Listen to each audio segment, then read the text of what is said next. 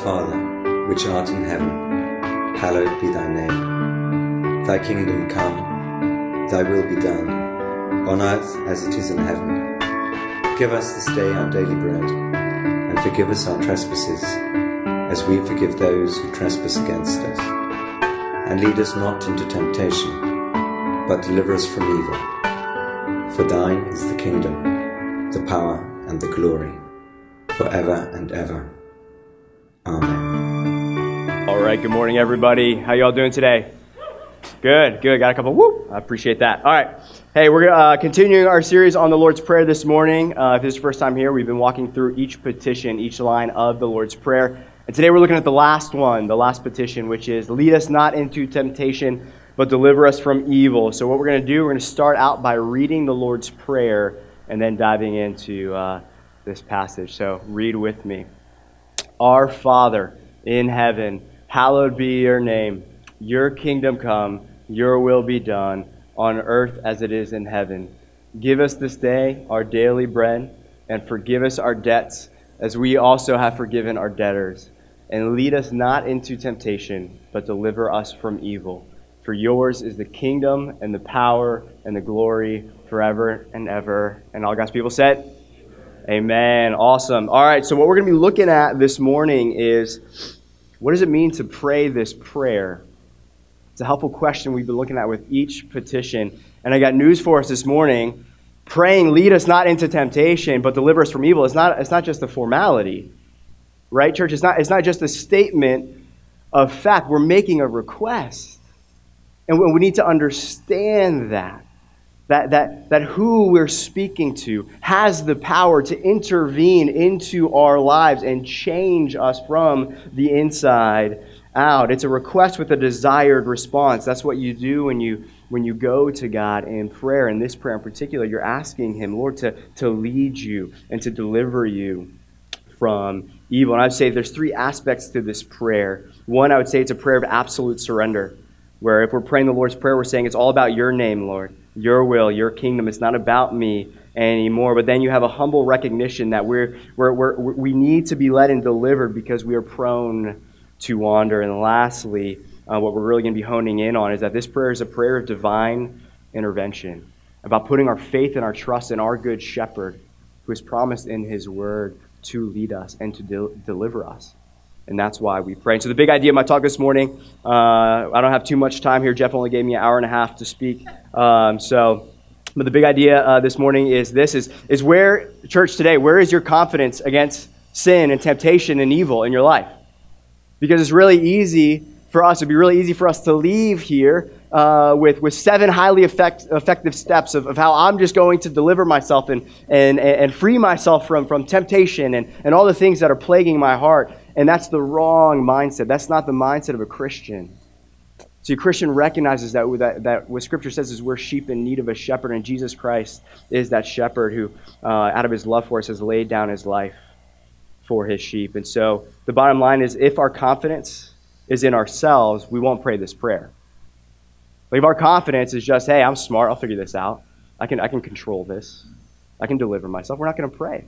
And so therefore, we're just living like practical atheists. Because atheists feel no need to pray because God doesn't exist. But how often do we in the Christian life live that way as well? But if our confidence is in the Lord and he is our only hope against sin and being delivered from, from temptation and evil, then you better believe we're going to pray our lungs out.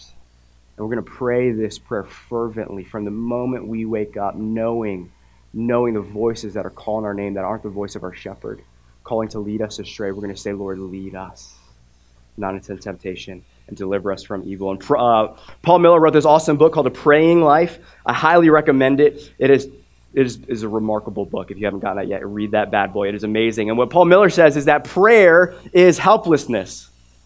He says prayer is helplessness. And if it, if, if what he means there is that if you're not helpless, if you if you got it all figured out, you're not going to pray. And sadly, that's the way you and I tend to live, is we have a deistic view of God. He's not interested. He doesn't care, and, and he won't intervene.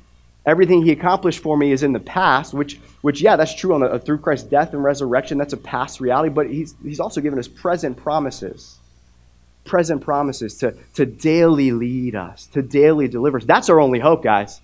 That's our only shot when it comes to evil and temptation. We are powerless. We give ourselves far too much credit, far too much credit. So with that said, let me pray, and then we're going to dive in here. Heavenly Father, um, Lord, we are we thank you, God, that you are a God who saves. You are a God who rescues. You are a God who delivers. You are our hope. We thank you, God, that we can say, the Lord, Yahweh, the divine, is my shepherd, who's for me, who provides for me, who protects me from the wolves who are, who are howling outside my door and are seeking to devour me on a daily basis, Lord. Thank you that you're the shepherd who lays down his life for his sheep. So we're here today because of you and who you are, Father. You are our hope. You are our confidence. And I pray, Holy Spirit, you come in power. Lord, that I would decrease and you would increase, and we leave here knowing that our only shot, our only hope is you, and you are a sure foundation. And pray this in your name, Jesus. Amen. All right, uh, two points on my talk, really easy uh, this morning for the sake of time. One is, the first point is, we need to be led. That's the presupposition of praying this prayer. When we're asking someone to lead us, we're admitting, you guys recognize this, we're admitting we need to be led, right? Like, and we're admitting, too, that God is a God who leads. And so uh, if you're like me, um, here's the deal. I do not like... Um, One, I don't like being a passenger in a car. I like driving. And two, I don't like people telling me how to drive. Someone say, preach. Yeah, yeah. And so, so much so, no, no, some of you, some of you know exactly what I'm talking, I hope some of you know exactly what I'm talking about. You pull out, so, so if we're on a road trip or something and I don't know where I'm going, I'll bust out Google Maps, right? But you better believe I'm not turning on the turn-by-turn direction. No, right? Amen. I got one. Okay. Okay. I don't need someone telling me in two hundred yards, take a right on this. And I'm like, okay, thanks. You just said that. Now I'm not going to do that. And I'm going to go a different way and turn you up, right? Joe's right there with me. And uh, why is that? Why is that? Because I'm, I'm, I'm, I'm proud, right? And I, and I think, oh, you know what? Just, hey, just give me the map and I'll figure this out. Why? Because I know what's best. I'm not going to listen to a robot tell me where to go. I'm not going to, no, no, no. I, I don't need a turn by turn. I'm, I'm, I know the best way. Just give me, just give me the formula. Give me the, the map. God, I don't, I don't need you. Just, just give me, just give me, give me the, give me, uh, you know, the map, the Google Maps. I don't want, I don't want to hear your voice. You say your sheep know um, your voice. I don't, I don't need your voice. I just need uh, your, your, your seven highly effective steps to, to a, a, a safe and healthy and, and your best life now type of lifestyle, devoid of a relationship with you. And so I think that's the crux of the issue, is that we have to trust that God knows what's best. And so in my journey in life, after graduating, my calling into ministry, the only reason I'm standing up here in front of you today is because God said, hey, Nick, upon graduating college, you're going to take a right turn and enter into youth ministry. And I was like, wait, excuse me? Wait, wait, that wasn't, no, no, no, I, that was not my trajectory. I, I never once imagined being in ministry. I had a whole, I had my whole life planned out. But the Lord said, hey, you, you go right. And, it, and my shepherd, he calls the shots. And by his grace, he, he led me to where I am today. And it's been, it's been awesome. But anyways, this is what I'm getting at. William Willimon, is, uh, he has a really good commentary on the Lord's Prayer. And he says this, I love this. He says, we have no idea of how to live until we first know who God is. See, once we understand who God is, then we know who we are. And the mega theme in Scripture is that God is our shepherd. The Lord is my shepherd. And what does that mean for you and me? It means the Bible says we're sheep. The Bible says, hey, I don't care how big your biceps are. I don't care how awesome your resume is, how much you've accomplished. You're a sheep. You're a little lamb who's powerless over sin and evil and temptation. You recognize being a Christian, you're, you're admitting that. Because we nullify the cross if we think we got this whole sin thing figured out. It's all the work of Christ. From day one, why do we think, okay, day one I become a Christian, it's all Christ's work, and now it's all up to me, right? No, God daily leads and guides and delivers us from evil and temptation.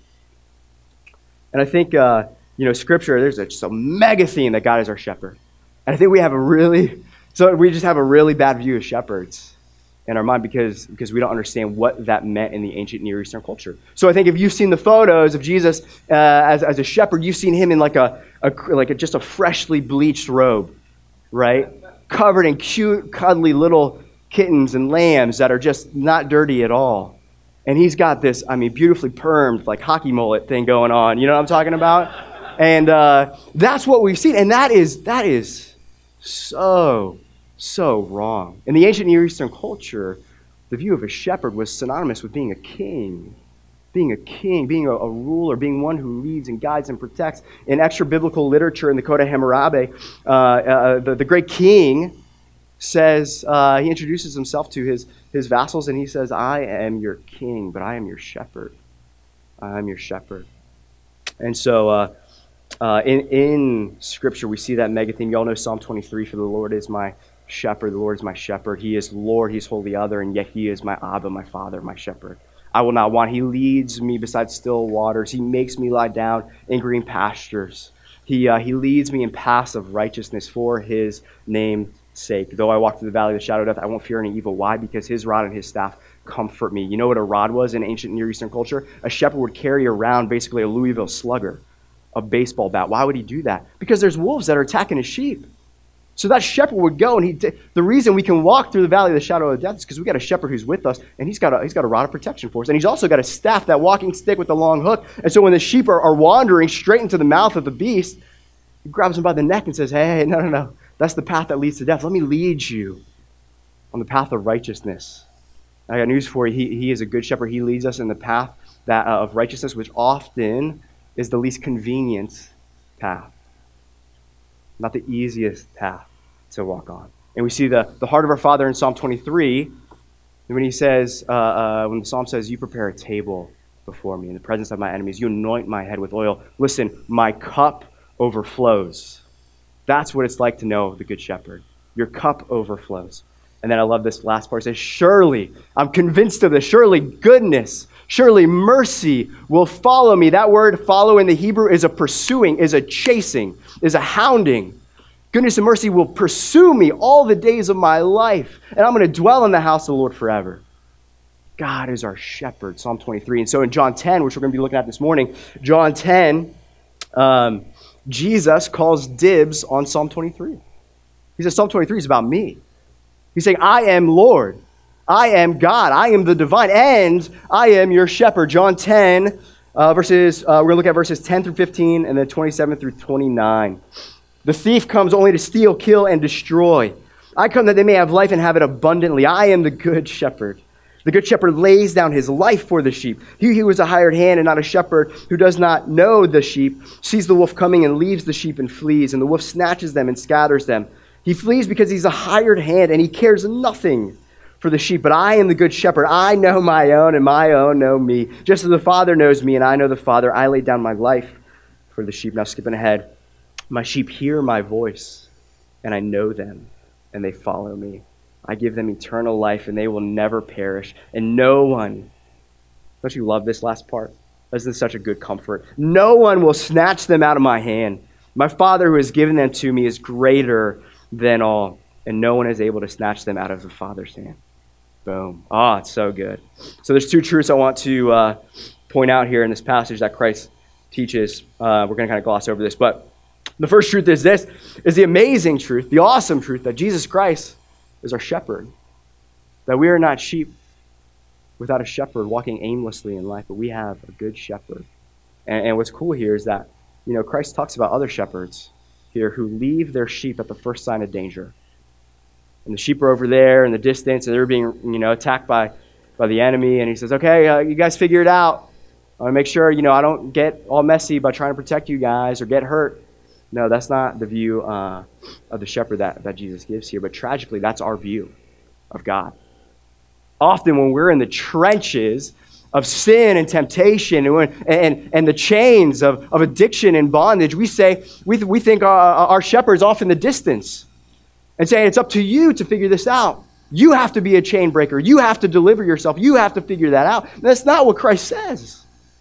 That's not what he says. He says, I'm not sitting off in the distance. Jesus says, I laid down my life for my sheep. I know my sheep. I love my sheep. I protect them. And so instead of that, that kind of, uh, that view of a shepherd that I shared earlier, our shepherd's got scars on his hands from beating away wolves that are attacking his sheep. See, our shepherd's robe is covered in, in, in dirt and sweat and blood, tending to his sheep, healing their wounds. He's intimately involved. He knows his sheep. And he's got broad shoulders because when his sheep can't walk anymore, they can't take another step. What does that shepherd do? Man, he scoops them up and he throws them over his shoulder and brings them back to the fold of God. That's our shepherd. That's what Christ does. And shepherding was no joke. It was hard work. And what a shepherd did was he fought for his sheep. He was the one who fought. He was the one who provided. He was the one who protected. The sheep's only confidence and hope against wolves. What, what chance does a sheep have against a wolf? Zero chance. And how how silly of us when we when we when we uh, you know puff our chests out and like, I got this, I'm gonna go free myself, I'm gonna go I'm gonna go lead myself, and I'm gonna it's like, no, you're a sheep. You gotta humble yourself. You gotta go to your shepherd. He's your only hope. He's the only chance you got. And he says at the end of this, I love it. He says, no one is going to snatch them from my Father's hands. And, and we have to. Do we believe this, church? Do we believe that, that that Christ cares enough to know you, and that our shepherd is a speaking shepherd? It's easy for us to miss. Our shepherd is a personal shepherd. He says, he says, my sheep know what? My voice. What does that imply? He's he's calling us. He's speaking to us. He's he's pursuing us. Our shepherd knows us. He cares about us. Do you believe this? And if we believe this, we'll pray to him. And we'll say, shepherd, would you lead me? I'm prone to wander in temptation. I'm prone to jump into raging waters and drown. Would you lead me beside still waters today? And there's another alarming truth in this passage. So the first truth is we have a good shepherd. The second truth is uh, that there's a thief that exists. I think we also gloss over this point. We think we think life is all that in a bag of chips, and there's, you know, we're not at war. There's not a battle going on. But uh, with, with the words of Jesus Christ, he says here, he says in John ten, listen, listen, the thief, there's a thief out there who wants to steal you, who wants to kill you, who wants to destroy you. But I come that you may have life and have it abundantly. The shepherd's heart is abundant life. The thief's heart is, is destroying your life. And it's so interesting here, talking about, and, and then two, you have this image of, of, of the shepherd holding on to the sheep, but he's saying there's someone trying to snatch the sheep away from the shepherd's hand. There's someone trying to snatch you. Someone trying to steal you away from the fold of God. Uh, I heard, uh, had the awesome uh, uh, uh, privilege of going to Acts two nine conference, and one of the pastors there talked about how the enemy, Satan, wants to adopt you. It's terrifying. Terrifying. Your Father has adopted us as sons and daughters.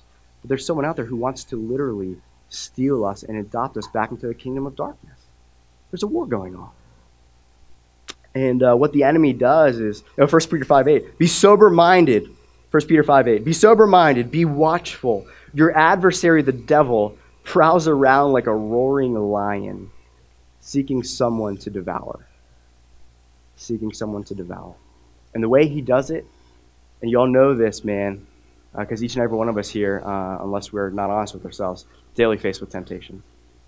What the, what the enemy does is he he he mimics, he models the voice of the shepherd through whatever it is, whatever whatever whatever that is that's continually pulling us to to step out of our our shepherd's care. The enemy mimics that voice and says, "Come to me. You want rest? You want joy? You want life abundantly? Click here, sip this, take this, and you'll find life, life abundantly, life everlasting." See, he mimics that voice, and that's what temptation is, right? It's, it's, it's, it's the promise of life with the result of death. Promise of life everlasting. That's why we're so hooked, man. But at the same time, there's a voice this morning calling out to us. If we're in the thick of it this morning, there's a voice calling out to us saying, you want life?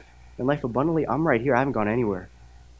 As you've been as you've been running from me, I'm lock and step behind you. Whenever you're ready to stop running and surrender, I'm right here for you, ready to scoop you up and bring you back home.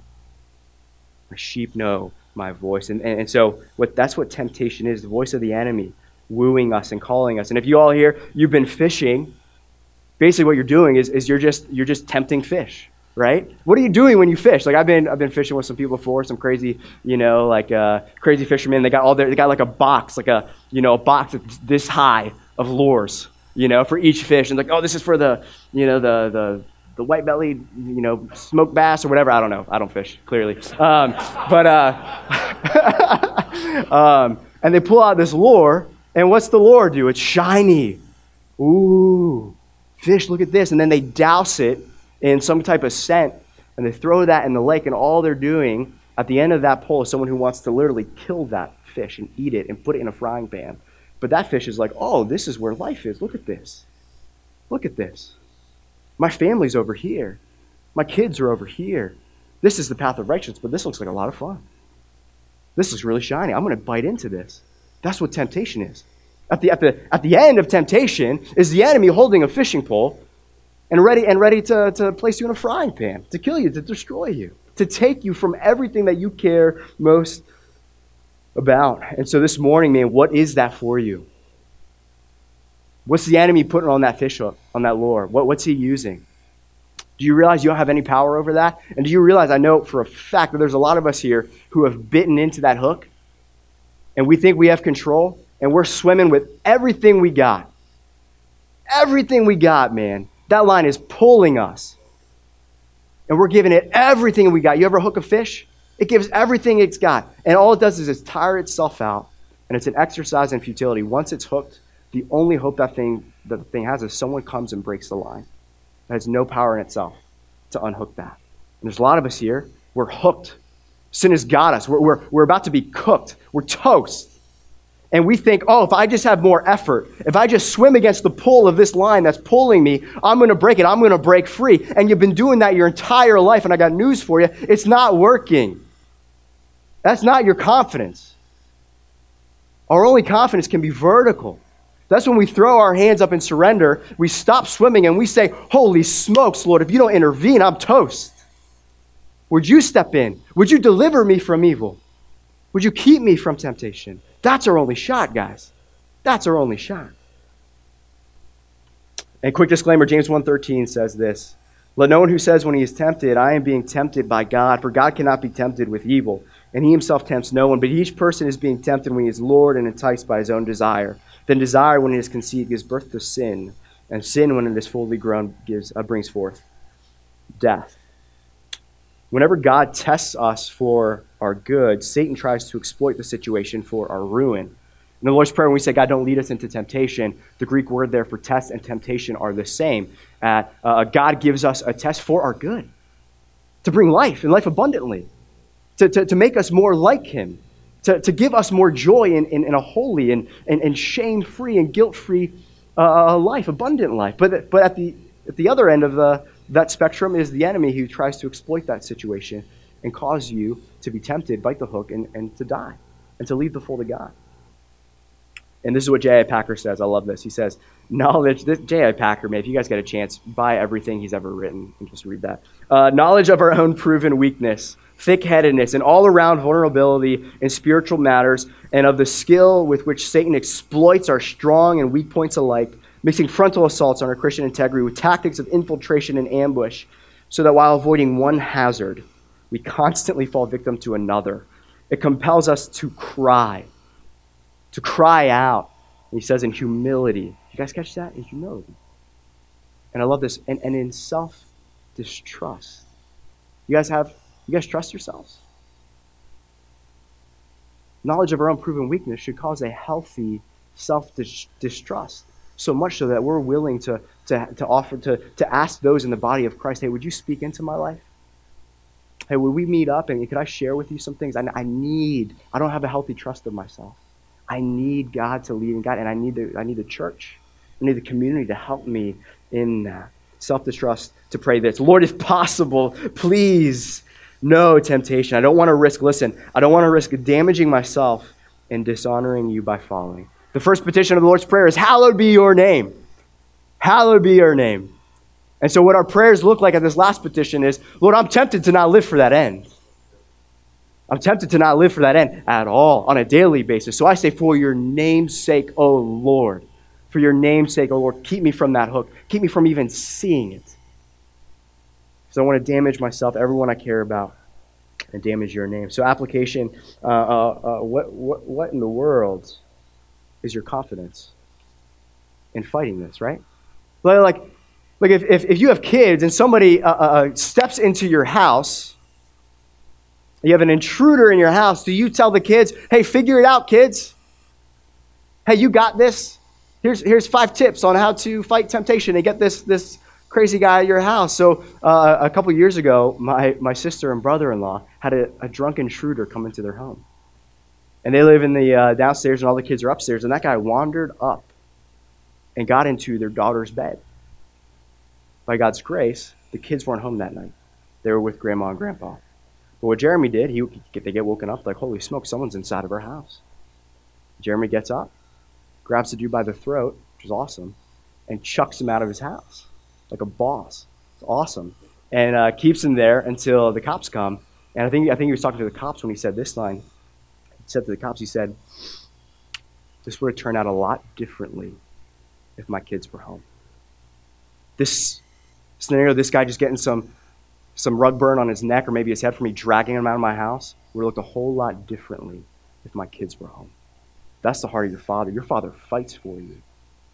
He doesn't sit back in the basement and say, okay, figure it out. You got some enemies. Hope you guys got this. No, he marches upstairs with a rod and a staff and he goes to work. That's our hope. That's our confidence. That's what a shepherd does. That's what a shepherd does. Historically and in Scripture, he fights for his sheep. He protects his sheep. That's your only chance. And there's things today that you have been trying to get off of you, to, to get away from you, and you can't do it. And it's time you surrender and say, man, shepherd, Jesus Christ, would you come and would you take care of this? I have no control over this. And so secondly, uh, we got to keep moving on here. Um, we need to be delivered.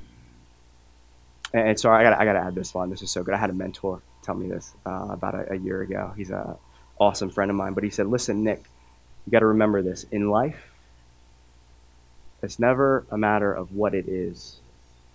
It's a matter of who he is. Boom. Oh, why? What did you say? It doesn't matter what it is. It doesn't matter what it is. What matters is, who does my God say he is? Who has he promised to be for me? See, we in the Reformed camp, we're, we're name it and proclaim it. People, we just don't name and proclaim private personal jets. We name it and proclaim the promises that God has given us in his word. That's what we do. It's God, this is who you said you be. Your rod and your staff, they comfort me. Lord, I'm in the valley of the shadow of death. You're my only hope. Would you come? Would you rescue me? That's what he's done for us already, and he's promising to do it to us again this morning. And for our, our, our, our, the rest of our lives. So what is evil? The second petition is, is, is this, and my second point is this, is that we need to be delivered. Matthew six thirteen, but deliver us from evil. Well, one, uh, uh, I could spend I could spend a whole nother talk on this. Um, but one, we, we recognize that evil exists. Evil exists.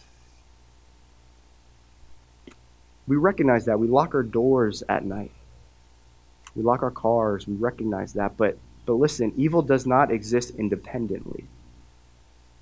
Evil only exists if good exists.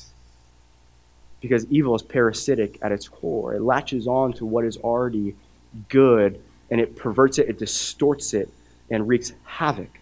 Wreaks havoc, and we see that in the Genesis account. Genesis three, the fall of man, sin enters the cosmos, enters the world. Genesis four happens, and the hands, the hands that were created originally good, and God, uh, uh, pre-fall, gave the command to humanity, hey, cultivate the land.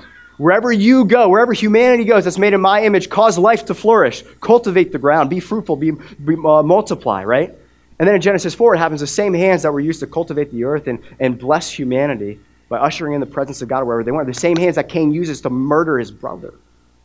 And then the voice that he is to, to talk to and commune with his shepherd, he talks back to him. The Lord calls Cain out for murdering his brother. And Cain goes, am I my brother's keeper? Abandoning responsibility. See, evil distorts what is good. And uh, this is the way J I Packer defines it. Evil means badness that has the effect of ruining, wasting, ruling out goodness. That is the achieving of a life that is upright, worthwhile, and joyful. It's so funny when people talk about this is evil, this is evil, this is evil, but they don't believe in an objective moral law. Because listen, evil can't exist. Evil can't exist if good doesn't exist. And how do you determine what is right or wrong? Well, you need a, a moral law to decide what is good, what is evil. And, and if you, you, you uh, posit an objective moral law, the way Ravi Zacharias puts it, is you have to posit an objective moral lawgiver, God. So if evil exists, good exists. If good and evil exist, an objective moral law exists. If an objective moral law exists, which we know intrinsically in our hearts, then, then it's got to be God. He exists. And uh, helpful clarification and important clarification before I wrap up here is this, is the external evil versus the internal evil. So I think a lot of us here, we all recognize external evil exists. It's all evil out there, right? Evil in the news. And, and, and we should pray to be delivered from it. I mean, this morning with tears in my eyes, dropping on my keyboard or my laptop as I'm reading about what happened in Florida. And I'm seeing kids with their hands in the air, their hands shaking in the air, thinking they just seen their, their, their friends killed. And they think that's the last day that they're going to survive. And, I, and I'm just crying out. I'm saying, Lord, would you deliver this land from evil? There's evil in this land. I said, I said, Lord, heal this land. We are a mess, Lord, and you're our only shot. You're our only hope. Deliver us.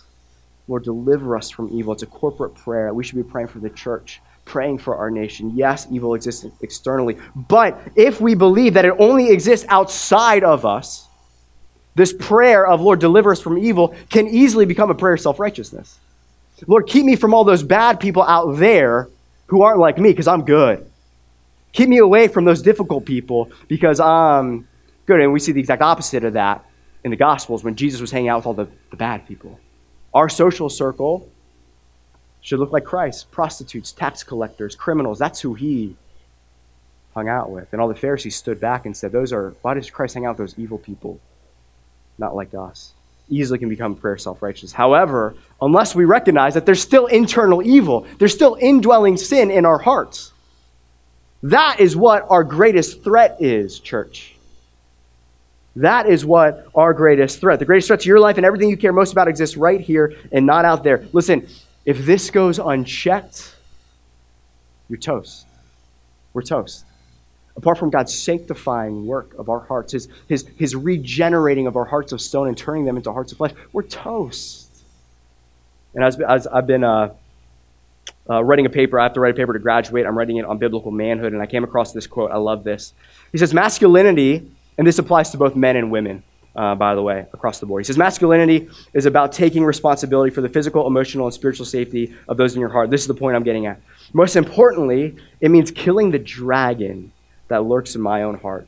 The greatest threat to those in my care is my own sin and rebellion. Therefore, protecting others demands a single-minded and glad-hearted pursuit of holiness. Boom! That is solid truth right there. That is gold. And I think for a lot of us, just speaking to the to the men uh, uh, who want to, uh, innate within us, want to protect, want to provide. And so what do we do for our families? We stockpile ammo and and, and buy things to protect our family and, and work on our survival skills and all that stuff. When your family needs you to start to go into war on your heart, that's what your family needs. And stop declaring war on all these people out here before you need to start declaring war here. And, and, and if you're, you're saying, oh, well, I, I don't agree with this, this is offensive, how would you say that, whatever. I'm just, read the Sermon on the Mount, a chapter before the Lord's Prayer in Matthew five. We're in Matthew six this morning. In Matthew five, Jesus says, if any of you has, uh, you've heard it said, don't commit adultery.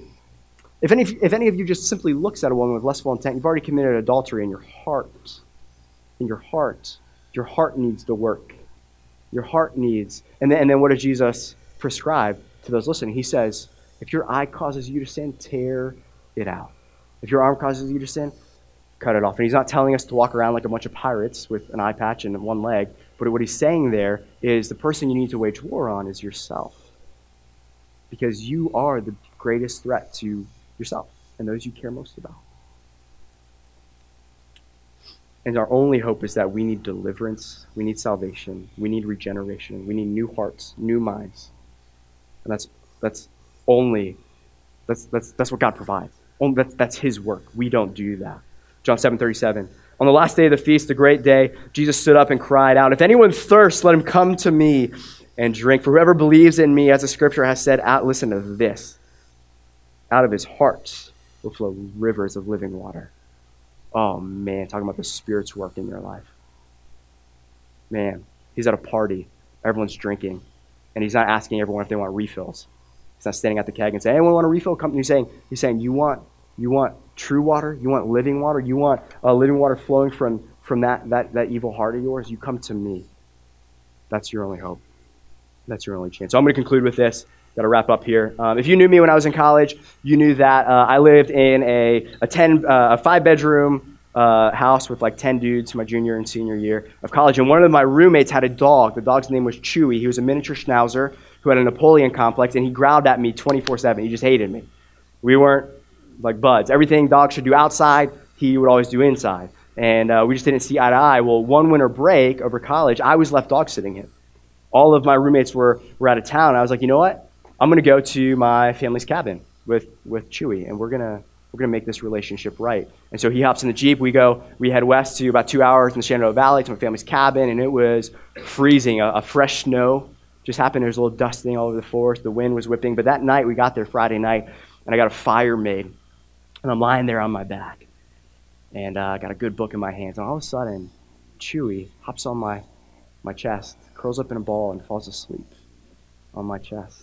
It was adorable. Started snoring too, and I was just like, oh my gosh, we're friends now. This is amazing. I used to not like you at all. And uh, and so we had everything then. We had warmth. We had fellowship. He had protection and provision. The next morning rolls around. He's at the door, and it's got to do what dogs do. So I, let, I open the door. I, I just crack it open. It's like Mount Everest comes into the house, and I'm like, get out. And so he goes. He gets out of the house, and I'm like, it's so cold out there. He'll be back in two seconds. So I wait like a minute or two. And uh, I'm doing my thing, probably, you know, putting coffee on the whatever. And then uh, I go I go back, and I call for him. He's not there. I'm like, okay, maybe, you know, I don't want to interrupt him. Maybe he's still doing his thing. I wait a couple more minutes. I go back, and I'm, I'm calling. Call him. He knows my voice, but he's not coming back. And I, and I had this, this, this, this reality of, oh, my gosh. This dog ran away, and there's nothing but woods all around me. Um, and I thought to myself like this. I thought to myself, why would he want to leave? He's got everything he could ever want, right? Like, I'm pretty cool. We, we bonded. We had a fire. We had, he had food and shelter. Why would he want to leave? And then, listen, unsolicited, I was thinking that. And then I, I heard the voice of God say, Nick, why do you always want to leave? You got everything you could ever want with me. Why are you always running? Always running. And that, that stopped me in my tracks. But then I was like, well, hey, God, Let's let's touch base on that in a little bit. I gotta go find this dog, and uh, and uh, and uh, so I do I do what any good shepherd does, and I shut the door and I said, Chewy, you figure it out. Shame on you for running away. You deserve that cold. You deserve that hunger. You deserve that lostness. You answered the call of the wild. Now you find your way home. You figure out. No, I didn't do that. I did. I. I I, I got my rod and my staff. I put on my boots and, and hopped in the car. I put it in four-wheel, and I was like, holy smokes, I need to go find this dog, because I'm going to have to go home and tell my roommate that my dog, his dog, his best friend, either, either starved to death, froze to death, got mauled to death, or even worse, someone living in the woods kidnapped him. You know, um, who knows what could happen. So I'm running around. Before I hop in my car, I'm running around the cabin, screaming, screaming, screaming. I'm looking for tracks in the snow, and they don't teach you, as a Russian studies major, how to find tracks in the snow at that point, so I couldn't find him, which is really frustrating. Screaming my lungs out, voice is hoarse, heart is pumping, I'm sweating, all this stuff. I hop in the Jeep, and this was my final hope. It's my final hope. There's a loop. There's like a two-mile loop, my cabin. All the cabins are on a ridge. I hop in my car. I go down into the ravine between two, two ridges. There's, there's this back road there, and I'm And I'm praying, and I'm looking, and, and I'm looking for a dog that's that's this big in the middle of the forest. I'm thinking about all the things that happen. I'm just like, he doesn't know. He doesn't know. It's that there's death. There's death waiting for him. And I, I go, I go, I don't make it. I go back up the hill, and I'm I'm on the second half of the loop, going back towards my cabin. And I say, Lord, if I don't see him on this stretch, he's toast. He is toast. He's gone. And uh, all of a sudden, out of the corner of my eye, I see this little dog running full sprint away from the cabin. Easily, easily over half a mile away from the cabin. And to leave our cabin, you have to go uh, down this hill, up a massive hill if you've been there, and then it flattens out. He went down and up and was still running. So I slammed the car and parked. I get out, and all of a sudden, his head turns up. We lock eyes. And in that moment, he's still like thirty yards out. And, and, and I call out to him, and listen, my voice, when I found him, still running. My voice was not condemnation. My voice was a voice of invitation. I was inviting Chewy. I said, hey, Chewy, Come back. Coffee's on. We got we got a fire going in the cabin, man. This is this is what you want. And see, in that moment when I called out to Chewy and I caught him red-handed, he had a choice. He had a choice. He could have kept running. Could have kept running. And I would have kept I would have kept chasing him. But he would have kept running deeper and deeper into the forest. But he didn't. He answered the call. He surrendered. And he came back home. It was awesome. And he's still alive to this day, which is amazing. So praise, praise God for that. But here's the deal. This is, this is what I'm getting at, is I think for a lot of us here, when we're talking about sin and temptation and evil and those things that are, that are just that got us in chains, it's easy for us to say, to leave here and think, I got to find my way, o- way home. Like Chewy, I just have to find my way home. No, no, no. God never calls you to find your way home. He simply calls you to be found, to surrender, to stop running, to realize that, that your only hope is your shepherd throwing you on his shoulders and bringing you back to the fold of God. That's your only hope. That's our only hope. And so my, my prayer this morning is, uh, is that for those of you who have been running full sprint from your shepherd, and you know you have been, we've all been there, would you know this morning that he's running full sprint after you? He's calling your voice this morning. And he's saying, hey, I'm right here. Whenever you're ready, whenever you're ready to stop running and come have uh, dinner with me, I'm willing to sit down and share a meal with you. That's the heart of your shepherd. Let's pray. Heavenly Father, man, what a good God you are. Thank you, Lord, for uh, just the fact that you love sheep who are so prone to wander. Thank you for the fact that, that you pursue us as we're running from you. Thank you, God. Spirit, I pray you come in power right now, for that those of us here this morning who have answered the call of the enemy to find life, and we've only found death and shame and guilt, that we'd realize that and recognize we're powerless over that, and that we'd surrender and answer yes to you, who's been with us in that the entire time. You've never left us. You've been, you leave the ninety-nine to chase down the one, and you say that when you find the one, the one sheep, you throw that sheep, that wandering sheep over your shoulder, and you, you march it back to the fold of God, and you throw a party, and you rejoice. You say the heavens, in Luke fifteen, you say the heavens are rejoicing over one sinner who stops running and repents. And I pray that this morning, Spirit, that you'd come and do what only you can do, and that you would deliver us and you would rescue us from ourselves. We pray this in your name, Jesus. Amen.